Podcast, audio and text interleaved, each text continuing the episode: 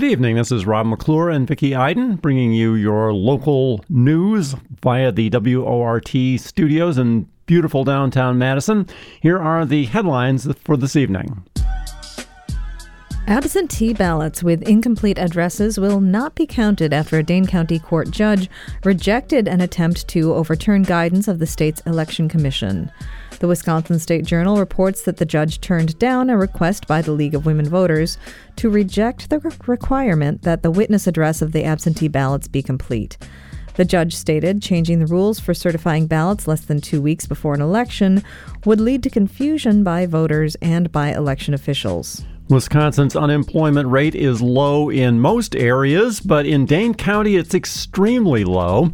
According to a report released today by the Department of Workforce Development, the unemployment rates in Sun Prairie, Fitchburg, and Madison are the lowest in the state at 2.5%. The highest rates are in Beloit, Racine, and Milwaukee at nearly 5% unemployed. Overall, unemployment rates have decreased or stayed the same in most regions of the state over the past year. After being on, uh, placed on hold for months, the Dane County Jail Consolidation Project received two new budget amendments in an attempt to bring a new jail to fruition. The current Dane County Jail was built in the 1950s and has been called unsafe and borderline unconstitutional by Dane County Sheriff Kalvin Barrett. But the price tag to build a new jail has steadily risen over the past two years, leading to the project, uh, leading the project to sit millions of dollars above budget. One of the proposed amendments, written by County Board Chair Patrick Miles, would cut the size of the jail by one floor and significantly redesign the layout of those existing floors. Meanwhile, another budget amendment, this time submitted by District 3 Supervisor Analiese Eicher, would simply give the project an extra $13.5 million to get the project back on track. Both amendments will be discussed by the county board over the next few weeks. That's according to the Capital Times. The man charged with the theft of the head of the statue of Hans Christian Heg on the Capitol Square has agreed to plead guilty and receive a penalty of one year probation and a $1,000 fine, according to the Wisconsin State Journal.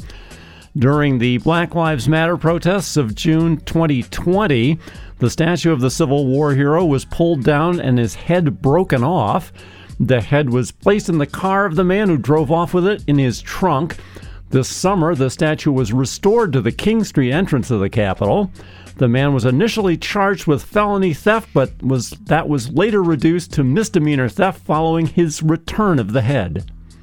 A private COVID testing company has been fined over $22,000 by state and county officials for misleading advertisements on their COVID tests. The Center for COVID Control opened COVID testing sites across the country, including six here in Dane County.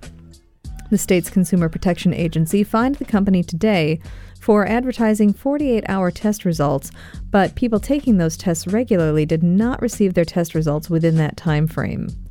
The Center for COVID Control first opened in Dane County in December of 2020 and closed their doors in January of this year after receiving national attention as a potential scam. Those are the headlines for this evening. Now, on to the rest of the day's top stories. Two of Wisconsin's Democratic lawmakers in Washington were joined by the U.S. Secretary of Labor today on a tour of the newly renovated Laborers Apprenticeship and Training Center in DeForest. There, they highlighted some of the work the Biden administration has done to help workers both in Wisconsin and across the country. Never one to be left out, our producer Nate Wegehaupt headed over to the DeForest today to join them.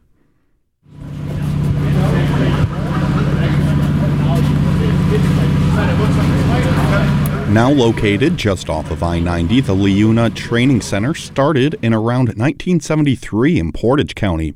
It's now run by the Wisconsin Laborers District Council, an organization of five labor unions across the state.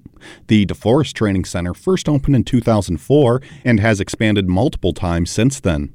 It's filled with rooms where people training to be apprentices learn different styles of concrete pouring, welding equipment, and spider like digging machines. The training center prepares and helps certify over 3,500 workers every year. Today, the training center was the staging ground for Senator Tammy Baldwin, Representative Mark Pocan, and Labor Secretary Marty Walsh. They were there to tout the creation of union jobs under President Biden, pointing to recent legislation like the federal bipartisan infrastructure bill and the Inflation Reduction Act. According to the most recent report from the State Department of Workforce Development, there are currently over 600,000 workers in construction and manufacturing in Wisconsin. And according to the Federal Bureau of Labor Statistics, just over 9% of all workers in Wisconsin were represented by a union last year. After watching students practice with heavy machinery and learn more about the trades, the trio spoke about the importance of union labor. Senator Tammy Baldwin started the press conference by talking about her efforts in helping to fund apprenticeship programs. And um, we are uh, including uh, $303 million in the upcoming fiscal uh, year 2023 legislation, which is actually a $65 million increase over last year.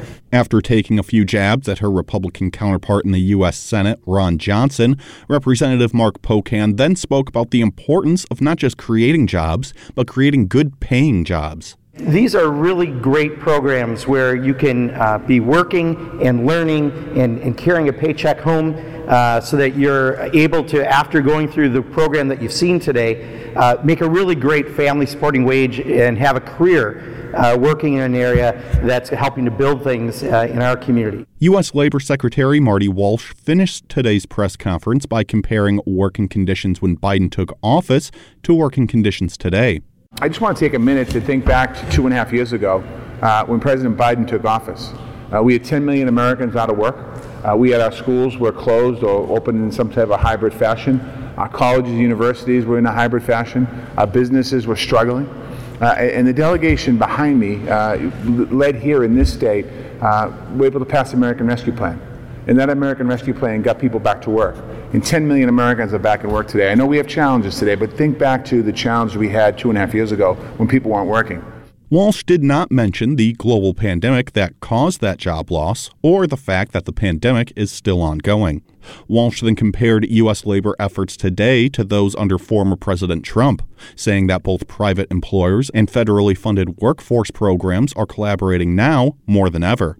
One of the things I think that's the difference is that we're, we're, doubling down on workforce development and job training. We're doubling down on worker safety. Our motto is basically working, protecting workers morning, noon, and night, making sure that, that we're, we're, we're worker focused, but we also have a relationship with with the private sector and businesses. There was no explicit mention of the upcoming fall election in just less than two weeks, where hotly contested races for U.S. Senate, governor, and a bevy of other state and local offices are on the ballot in one of the nation's closest races.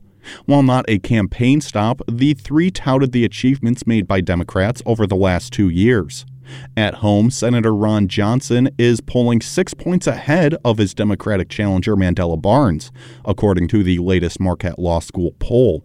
Meanwhile, in Wisconsin's 3rd Congressional District, which has stayed in the hands of Democrats for over two decades, Republican candidate Derrick Van Orden is currently polling ahead of Democrat Brad Pfaff by five points. The midterm election will take place on November 8th. However, early in person voting began yesterday. Reporting for WORT News, I'm Nate Wegehaupt. Time is winding down for voters to prepare to cast ballots for the midterm election.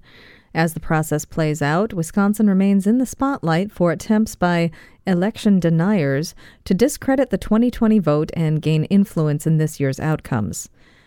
Democracy advocates say voters should realize that threat, but also not let it get in their way of participating. Mike Moen with the Wisconsin News Connection has more.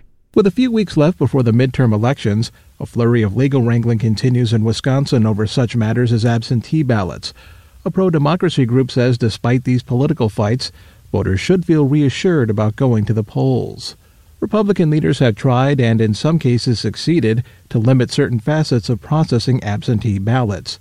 It follows a summer in which Wisconsin captured more national attention over fallout from the 2020 presidential election. Matt Rothschild of the Wisconsin Democracy Campaign says the most important thing to remember is voting in the Badger State remains safe and secure. Don't let that smoke and fog get in your eyes and keep your eyes clear that voting is your right and your freedom here in our democracy that shouldn't be messed with. The tension over how to oversee voting has been visible within the Wisconsin Elections Commission, which is evenly split among Democrats and Republicans. Despite the friction, Rothschild says the panel still plays a key role in maintaining free and fair elections. His group is nonpartisan, but Rothschild says voters should be mindful that some conservative candidates want to overhaul the commission. Republicans in support of tighter restrictions or dramatic procedural changes cite the need for restoring voting integrity. But Rothschild says voters should instead be reminded of ways to cast their ballot correctly in a system he says has proven its effectiveness. We don't want to give anybody uh, an excuse to throw away a legitimately cast ballot by a citizen of Wisconsin. He says one way to avoid any hiccups is to make sure you're registered to vote and the information is current. As for an absentee ballot, he stresses looking it over a few times in case anything was missed in filling it out, including getting witness signatures. Mike Moen, Wisconsin News Connection. Find our rate trust indicators to support transparency and accuracy at publicnewsservice.org. Support for this reporting was provided by the Carnegie Corporation of New York.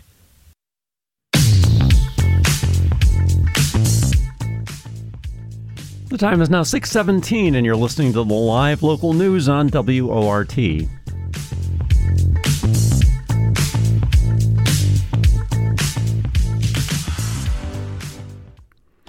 And if you're listening to this at home, you might have a look around and see if you can find any paper bags or cardboard shipping boxes.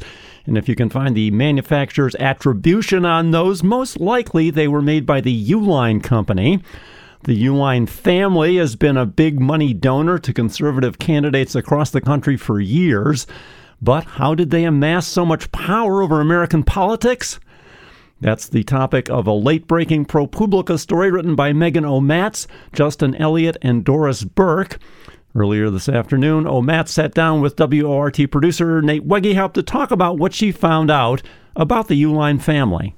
So, Megan, so your story that you wrote with uh, Justin Elliott and Doris Burke with uh, ProPublica uh, covers the Uihlein family. And so, just sort of right out of the gate here, tell me a little bit about the Uihleins today. Who is the Uihlein family and, and what is their business? Well, yes, they are a, um, a family that is out of Illinois, but they have a very large company that is headquartered here in Wisconsin called Uline, and it is a uh, packaging supply uh, company which basically provides boxes and um, items that other businesses traditionally need. They have a giant catalog. It's like 800 pages.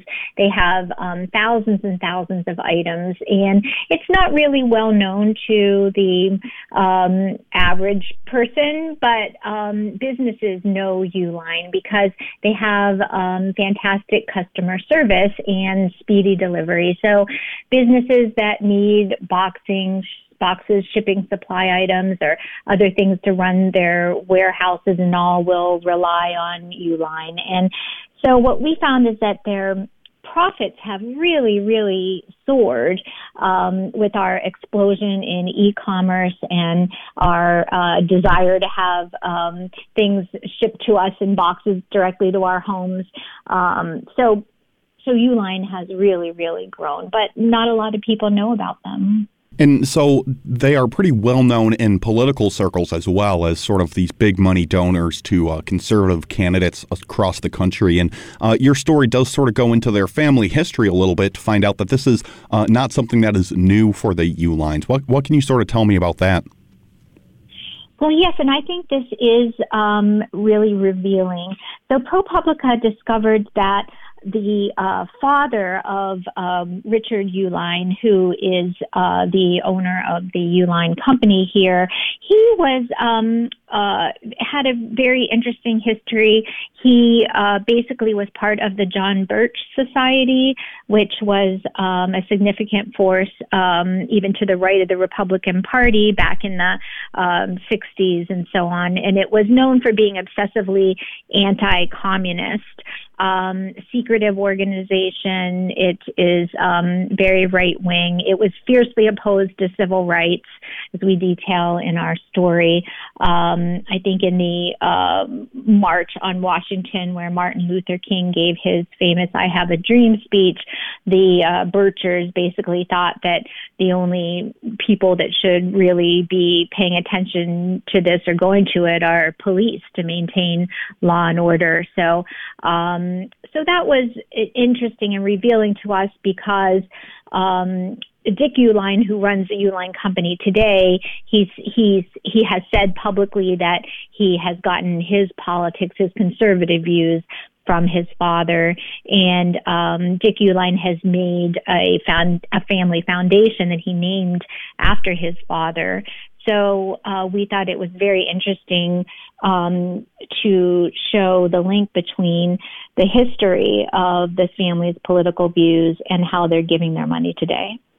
And now, like you said uh, earlier, their their wealth really sort of exploded. Uh, you know, especially with the pandemic, when a lot more things were ordered online and had to be shipped to us. But uh, it really seems like their money seemed to take off sometime in the mid 2000s. There, at least sometime between uh, 2002 and 2018, uh, which is uh, two markers that you have in your story there. What what can you sort of tell me about that? do you know how that happened? Well, let's see, the mid 2000s. I don't know. I know that they have really, well, they, they have a great business model. They basically uh, promise next day delivery and they promise um, customer service, excellent customer service, where if you call them, their motto is that we answer faster than 911. And we have talked to uh, folks that rely on Uline that say that um, that they can't get this kind of service elsewhere. So they built up a really terrific business model. They're dependable and uh, they get the job done. And so more and more people have turned to them. They also have a, a easy to use website and um, so basically they have just found a really great business model and it, it was actually, as you're right, um, I mean, the pandemic really did help them help fuel their profits. And so, sort of uh, going with that a little bit, on one portion of your story that I found really interesting was uh, how the Uihlein sort of uh, run their company. Uh, what, what can you sort of tell me about that? Yeah, this was really interesting to us about how they are um, very particular. Um, they demand that their employees, um, you know, not keep a lot of items on their desk. They're very interested in cleanliness, and um, they have a very strict dress code. I think they um, they don't want people to women to wear um, pantyhose or even um, they have a prohibition against corduroy for some reason. We're not, we're not sure about that, but um, so yeah, they have a very particular exacting standards, and some of them, uh, some of the workers, former workers we talked to, considered that a little old-fashioned or hard to deal with. But it's their company, and uh, that's what they demand of their employees. You know, so sort of as I said earlier, they've they've donated some pretty big bucks to uh, conservative candidates across the country, including uh, Ron Johnson, uh, and they've they've really sort of helped fund a lot of his campaign ads that we're seeing on TV constantly. What what can you sort of tell me about their involvement with Ron Johnson? Well, yes, ProPublica and some of our prior stories have reported on how Ron Johnson helped them um, get um, some very huge uh, tax breaks that was included in a Trump tax overhaul. So um, they are very supportive of uh, Senator Johnson. They've been funding some attack ads against Mandela Barnes, um, but in in return as well, they have uh, really uh, gotten some significant uh, tax breaks as uh, you know that they they are they are billionaires and they benefited from the massive tax overhaul that uh, Pre- uh, President Trump uh, put through Congress. And they are, in in fact, one of the uh, largest political contributors in the country. Correct? What, what what can you sort of tell me about that? Yes, that really surprised us. If you look at our chart, we found that, you know, about a decade ago or so, um, they were ranked about well, 34th in the country um, for among those that are the top federal contributors. Um, but now they are second behind George Soros, who uh, know, is a very liberal um, figure. So the Uihleins are strictly giving to conservative candidates and, and causes, and so now they are they are the number one givers in federal spending to um, conservative candidates out there, and uh, that was surprising to us. Again, how they have just really rocketed to first place in that regard, um, having you know been so pretty far down the the line um, a decade ago. So we see that correlation between the increasing profits at Uline and the ability or the willingness of the Uihleins to donate tens and tens and tens of millions of dollars to um, not only just conservative candidates, but uh, really far right extremist candidates, and including election deniers. Um, so uh, they are the they are the largest contributor to the Pennsylvania Republican gubernatorial candidate Doug uh, Mastriano. Uh, so, so sort of wrapping things up here, Megan. Uh, I want to ask, what was maybe the most interesting or most surprising thing that you found while researching for this story? Well, it was surely their family history and the ties to the John Birch Society and some of the um, the the the figures and their views and all that, I guess you would consider um, very um, unpleasant now, or even um, racist in some regards. You know, they um, the father was a uh, donor to George Wallace, a big segregationist, and um, you you just um, that was very interesting to us. Well, Megan, do you have just any final thoughts that you'd like to uh, share with us before we uh, head out? Um, I think another interesting item that we found was an email that you know Liz Uihlein had sent um, to the governor's office about a year ago, where uh, the Uihleins were, like many companies, struggling for workers. They had 500 open spots, and uh, she wanted uh, Governor Evers to um, do away with the um, uh, federal extra money and unemployment insurance that uh, people were getting to help them weather the uh, layoffs and all in the pandemic. And um, we thought that was very telling in that while they had been, their profits had soared, you know, they were making billions of dollars here. Um, they were asking the governor to cut people off of um, this uh, pandemic unemployment assistance so that um, you know hoping that that would spur people to um, go back to work um, to you know help them fill their the slots they needed at Uline. I've been talking with Megan O'Matz, reporter with ProPublica, about her most recent story on the Uihlein family. We just sort of scratched the surface of this story, so you can read the whole thing for yourself over at ProPublica.org. Uh, Megan, thank you so much for coming on and talking with me today. Thank you. I appreciate it. Thank you.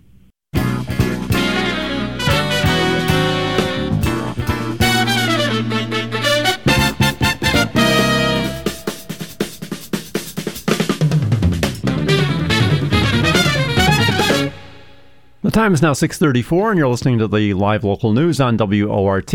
I'm your host Robert McClure here with my co-host Vicki Iden. Thanks for staying with us. This week on Parks and Landmarks, feature contributor Sean Bull returns to one of Wisconsin's more unique roadside attractions, not the house on the rock, but the rock in the house. You're listening to Parks and Landmarks, an exploration of the underrated outdoors. I'm Sean Bull. I'm sorry to say, today's story doesn't really relate to Halloween. Don't get me wrong, I love the holiday, but I don't much care for haunted landmarks. I don't really believe in ghosts, so I'm probably not the best person to introduce you to Wisconsin's most haunted forest, or whatever. That said, one of my favorite weird little roadside attractions is actually haunted. Not by phantoms, but by the forces of erosion and gravity. It did kill someone once. Is that spooky? Am I doing it right? Regardless, I'd like to take my time today to tell you the tale of Wisconsin's actual most haunted home. This is the story of the Rock in the House. As I did the last time I wrote about this place, I should make it immediately clear we are not talking about the house on the rock today. Most Wisconsinites are familiar on some level with the crazy house in the hills above Spring Green, Alex Jordan's mid century middle finger to Frank Lloyd Wright. Again, that is emphatically not the house we're talking about today. The house on the rock is a mansion built on top of a rock. The rock in the house was just a normal house that a boulder happened to fall into. Though the two attractions' names bear a surface similarity, they could not be more different in purpose. The House on the Rock is a four hour long march through an immense collection of everything and nothing. It technically qualifies as a museum, though it seems to be curated by the same guy who writes the dreams I have after stuffing myself with too much Chinese takeout. The only theme of the House on the Rock so far as I can figure out, is the excesses of the 19th and 20th century American empire. On the other hand, the rock in the house is the complete opposite. It's a tiny museum, maybe an acre if you count the yard outside, but the little space is laser focused on examining a single moment in time. Specifically, April 24th, 1995, 11:38 a.m. On that morning, Maxine Anderson stood in her kitchen in Fountain City, Wisconsin. Fountain City is a community on the state's very west edge, carved in the meager space between tall wooded bluffs and the mighty blue Mississippi. Though the world has changed vastly in the last century, the Mississippi River will always be a commercial artery. Despite everything else, the town's population has remained about the same for as long as we've had census data. This constancy is reflected in the city's architecture. Other than a small Kwik Trip and the occasional bed and breakfast, it's clear that not a lot new has been built here in a while. There's a lot of wood siding, brick, and just older styles of home construction in general. The Andersons' home is particularly interesting because it appears to be an amalgamation, built out and added to over time. The house is at 440 North Shore Drive, the very north end of town. Here, the bluffs loom especially close, mere yards from the river. This leaves just enough room for a row of single family homes, the two lanes of State Highway 35, two sets of train tracks, and an Army Corps of Engineers base. You can mostly only see the west face of the house from the road, so consequently, that's the side of the house that looks the best. It's a combination of concrete and red brick, standing tall above a narrow sidewalk. The yard slopes such that it's actually the basement that steps out to this walk. More brick and concrete frame the stairs that lead up to the actual front entrance. A pair of small stone lions flank the door to the sunroom on the north side of the building. This entrance, too, is locked, but you can see some of the Andersons' furniture stored inside. Continuing along a brick path, under the shade of a maple canopy, you come to the actual entrance, a white metal storm door which leads you right from a covered concrete patio into the kitchen. It was in this kitchen, with its white and blue cupboards and butcher block counters, in which Maxine Anderson stood 27 Aprils ago. It was 11:38 a.m. Perhaps she was thinking of preparing an early lunch. Then, without warning, a 55 ton chunk of rock freed itself from the bluff above. Rolling, it ripped through the trees and came to a crashing halt in the master bedroom, not 10 feet from where Maxine stood. It was a near miss, but Maxine and Dwight were unharmed. The house, of course, was not so lucky. Big chunks of the kitchen ceiling now hung down. There were smaller cracks in the wallboard throughout the house but the damage was concentrated at the point of impact. The bedroom was flattened. Thin wood walls and a tin roof gave no resistance, and now a meteor stood in their place. Though, despite being a rough disk in shape, the rock didn't roll any further. Miraculously, the rest of the house was still pretty livable. Of course, technically livable is not the same standard as actually feeling like a home. I don't know whether the Andersons were particularly religious, but I imagine it would be easy to take this event as a pretty clear sign it was time to move. The only issue was who would buy a house that seems just a bit cursed? We don't have time to get into it, but this wasn't even the first time this happened. A rock fell on the same house in April of 1907, and it actually killed someone the first time. Perhaps the outcome we got was the best one possible. A local real estate investor bought the house and preserved it more or less exactly as it was the day the rock fell. For just $2, anyone could take a self guided tour, see the rock, and try to imagine themselves in the Anderson shoes. So it was for a quarter of a century, a simple little museum in an idyllic corner of Wisconsin. This Memorial Day, my wife and I happened to be driving through the area, and we stopped to see how the house was doing. Something had changed. The door was locked, and taped to the glass was a new, handwritten note. It said, Someone took away your privilege of seeing the rock and info about it by taking the money box and destroying the property. Signed, owner. So that's it, I guess. After all these years, the rock in the house is finally dead. Since no one more qualified has stepped up, let's do an autopsy, shall we? The money box the note refers to was a rusty metal toolbox strapped to the house's low wrought iron fence. The owners asked each visitor to donate $2 and secured the cash with a couple $5 padlocks. By this, I mean they asked in more handwritten notes. Everything about the rock in the house was run on the honor system. There were no employees or even cameras. Even with the nicest guests in the world, I'd be really surprised if this was the first time the money box was stolen. Even if it was, even if 100% of the donations were going straight to the owners, I can't imagine that covered the cost of this place. In addition to property taxes, they were for some reason paying to keep the water and electricity running. That means they were paying for heat as well, if for no other reason than to keep the pipes from bursting in the winter. They were paying for a whole house full of expenses, and for what? So we could gawk with the proper context? I can see how that would get old after a couple decades. Throw a little vandalism in the mix, and I can totally see how we got here. Luckily, if you haven't seen The Rock yet, there is some good news. The owners still allow visitors, but you can only explore around the outside. Thankfully, this includes walking right up to the rock. Additionally, the house is registered as a historic site, so even if they wanted to sell, I doubt the next owner could change much without going through a couple committees first. It's a little sad that visitors can't get the full museum experience anymore, but the rock in the house is still absolutely worth seeing if you're in the area. Though, if you visit in April, keep an ear to the ground. You never know when the impossible might happen again. If you'd like to suggest a topic for Parks and Landmarks to cover, please send it my way at sean.bull at wortfm.org. Tell me about your favorite underrated spot outdoors, or whatever you feel is related.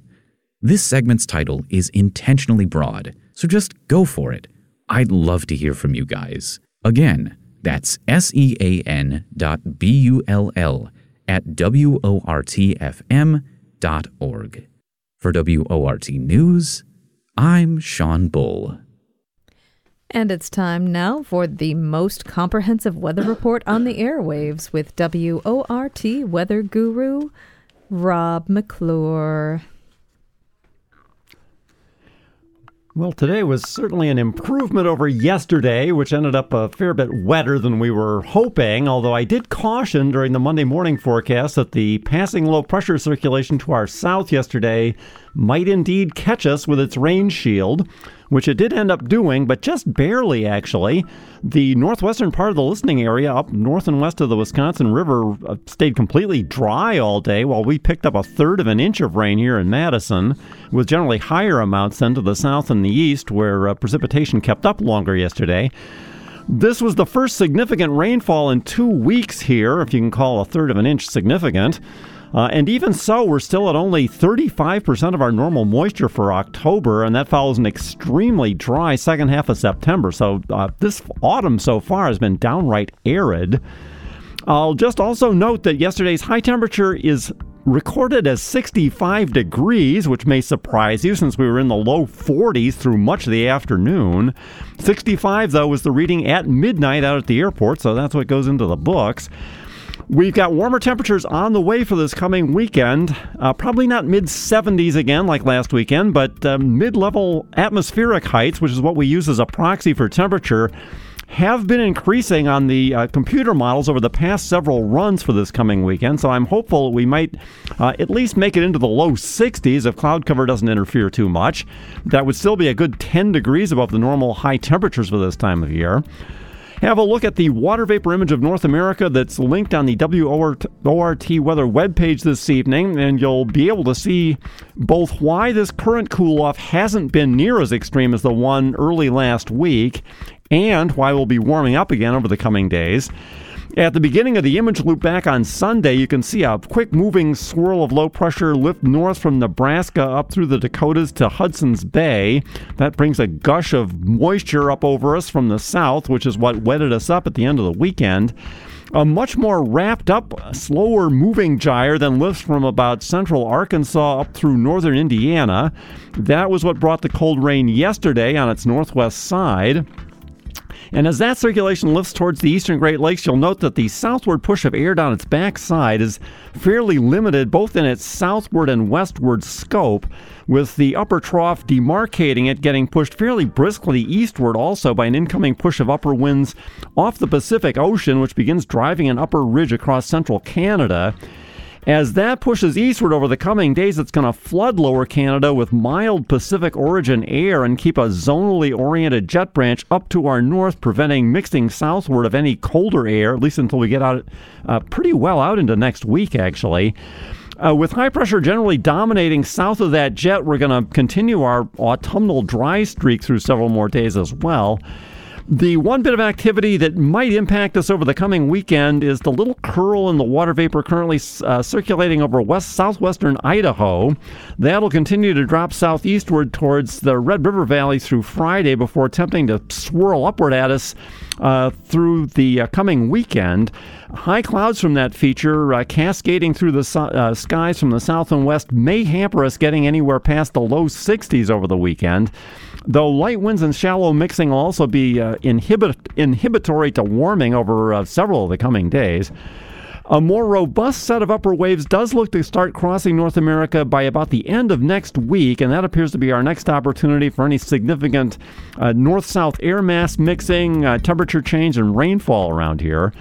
But back to tonight, just briefly, uh, surface high pressure, uh, which has drifted over us through the day from the northwest, will continue eastward, keeping the skies mostly clear overnight and veering our northwesterly winds lightly southeast by morning. Temperatures will drop to the low 30s.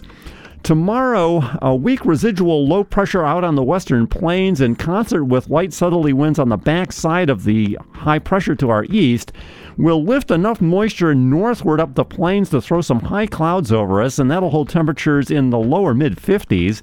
Southeasterly winds will increase to about 4 to 8 miles per hour. Will drop into the upper 30s overnight with passing cloud cover on lighter southeast to south winds. And Friday, better clearing should allow temperatures to reach the upper 50s anyway on light south winds. We'll drop into the mid 30s overnight with mostly clear skies. And Saturday, I'm hoping to reach the low 60s, though light winds and shallow mixing will make that something of a challenge. High clouds may also start to reinvade skies, especially later in the day, and those will re-thicken then a bit overnight, holding temperatures in the low 40s. And Sunday, we should be back towards the low 60s, though uh, high clouds from the passing system to our south may hamper temperatures at that time to a certain degree. Uh, the temperature is currently 47 degrees down here at the station on Bedford Street. The dew point temperature is 31. Winds are uh, light out of the northwest, around 5 miles per hour. Uh, completely clear, just a few strands of cirrus passing over from the west. And the uh, barometer's at 30.08 inches of mercury and rising.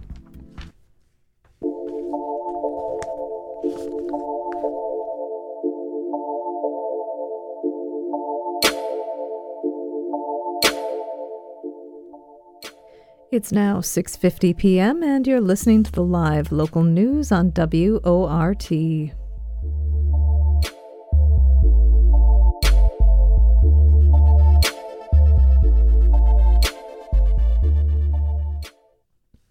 We go now to October 27, 1966, when anti war activists at the Stock Pavilion heckle Senator Edward Kennedy with such vigor that he cuts his speech short and leaves the stage.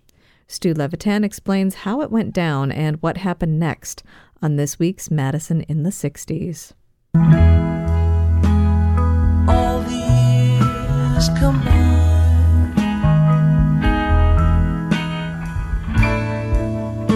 They melt into a dream.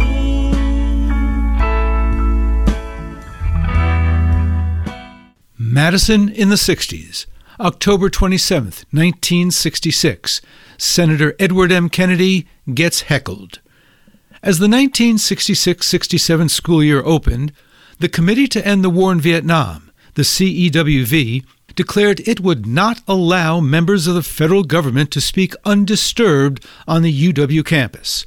So, when it was announced that President Kennedy's youngest brother was coming to campus on October 27th to help the gubernatorial campaign of old family friend Patrick J. Lucey, CEWV made plans to disrupt. That Thursday afternoon at the Stock Pavilion, about 35 committee members grabbed spots among the crowd behind the stage. Their signs, Bring the troops home now, appear in Kennedy's photos, and their voices with that same demand are picked up by his microphones. Out in the crowd of 3,000, eight CEWV leaders are set to call out their questions. Mimeographed sheets with a dozen questions have been distributed to their supporters for those who will join in. Rising to speak to a standing ovation, Kennedy is immediately peppered with questions from the committee leaders, which he repeatedly ignores. Many members throughout the crowd and others begin catcalling and shouting for Kennedy to talk about the war. Unable to proceed, Kennedy invites CEWV Chair Robin David to speak from the podium. David reiterates the Socialist Workers Party slogan, Bring the Troops Home Now, but is unprepared to debate a United States Senator and obviously outmatched by the charismatic Kennedy. Aware that Kennedy has won the room, CEWV leaders quickly decide to disrupt his speech with continued heckling, which spreads. Down front, Leah Zeldin provides some of the loudest and most urgent shouts of the afternoon. I have four sons, she cries out, and I don't want them to die in Asia. A student tosses a coat over her head. She throws it off and keeps it up. Others, CEWV and not join in, and the heckling continues for nearly half an hour. Kennedy finally gives up, unable to finish his remarks, and leaves the stage. Although the committee did not direct the widespread heckling of Kennedy after he dismissed David, the group initiated the overall action and so gets the blame. Reaction is swift and harsh. UW President Fred Harvey Harrington calls the event disgraceful Chancellor Robben Fleming says it's a sad day and asks the Wisconsin Student Association and faculty to, quote, investigate this matter further and report to me. More than 8,000 students sign an apology. That evening, the Madison Common Council unanimously passes a resolution, sponsored by all 22 alders, apologizing to Kennedy and inviting him to come back and speak on city owned property. The faculty's Student Conduct and Appeals Committee holds a special Saturday session and declares that deliberately interfering with a university sanctioned speech, quote, may constitute grounds for university disciplinary action, not excluding the possibility, in flagrant or repeated cases, of suspension or expulsion. Sunday, the powerful University Committee holds a special session and votes to create new policies and procedures to protect their rights to speak and hear. Veteran protest leader Bob Cohen calls the Stock Pavilion action, quote, a defeat for the national anti war movement and mounts an unsuccessful effort to oust the CEWV leadership. The Wisconsin Student Association, sympathizing, quote, with the frustrations that would prompt the heckling, finds, quote, a technical violation of the principle of free speech. But because the university had been inconsistent in enforcing policies and procedures, the WSA does not suspend any CEWV rights, opting instead to put the committee on provisional status for the rest of the semester. WSA Senator and history graduate student Paul Soglin opposes even that level of discipline, saying students should be proud that CEWV insisted that Kennedy honor the university rule requiring a question period. Kennedy had, in fact, agreed to do so, but for some reason that was not made publicly known. It wouldn't have mattered. CEWV would still have heckled. Although he doesn't impose any discipline, Fleming is contemptuous of the disruptors, comparing their reliance on, quote, the moral imperative to the argument used by the Ku Klux Klan, Nazis, and Chinese Red Guards. And he warns that actions like this threaten free speech on campus. People do not accept harassing a speaker so he cannot speak, he tells a meeting of the Wisconsin Civil Liberties Union in late November. This, more than anything else, will bring action down upon us. It certainly brings action down upon the protest movement. On December 12th, the faculty overwhelmingly adopts a formal policy against obstruction, codified as Section 11.02 of the University Rules and Regulations. There is no ambiguity about its cause. This may be called the Ted Kennedy section, says its chief drafter, political science professor David Fellman. The resolution adopting the rule, immediately binding on the Madison campus, states that those attending a program sponsored by a campus group, quote, have the duty not to obstruct it, and the university has the obligation to protect the right to listen and participate. Exactly what those terms mean, Fellman says, will be up to the Dean of Students and the Student Life and Interest Committee. It was Professor Fellman who in 1960 offered the successful motion to end the university's popular and successful boxing program after national champion Charlie Moore died after a tournament bout at the Fieldhouse. Within a year, his resolution creating Section 11.02 would lead to even more profound and historic consequences. The Daily Cardinal denounces the quote disgraceful display at the Stock Pavilion and endorses this faculty action as a way to ensure free speech. When student heckling impairs the ability of others to listen, it editorializes, this is an abuse of the right of free speech. No one has a monopoly on truth, and no one has a monopoly on rights. The Ted Kennedy section makes this quite clear.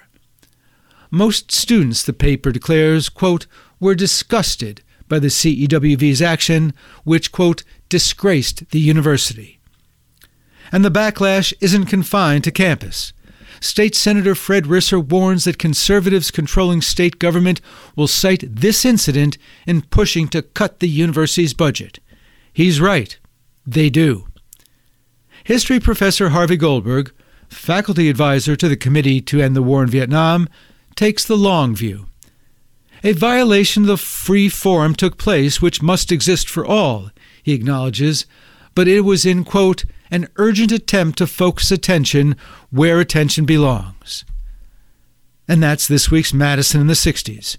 For your award winning, free speech honoring WORT news team, I'm Stu Levitan. And thanks for your attention. That does it for our show this evening. Thanks for listening to WORT's live local news at 6. Our headline writer this evening was David Ahrens. Our sole reporter was Mike Mullen from the Wisconsin News Connection. Special thanks to our feature contributors Sean Bull and Stu Levitan. Chuck Hademan spun the dials this evening and mixed our sounds live on the air. Nate Wegehaupt helped produce the newscast, and Shelly Pittman is the news director at WORT. I'm your host, Robert McClure. And I'm your host, Vicki Iden. Stay up to date with the WORT Local News Podcast. Subscribe on iTunes Podcasts, Spotify, and wherever else you get your podcasts. Up next is Query, followed by This Way Out. Good night.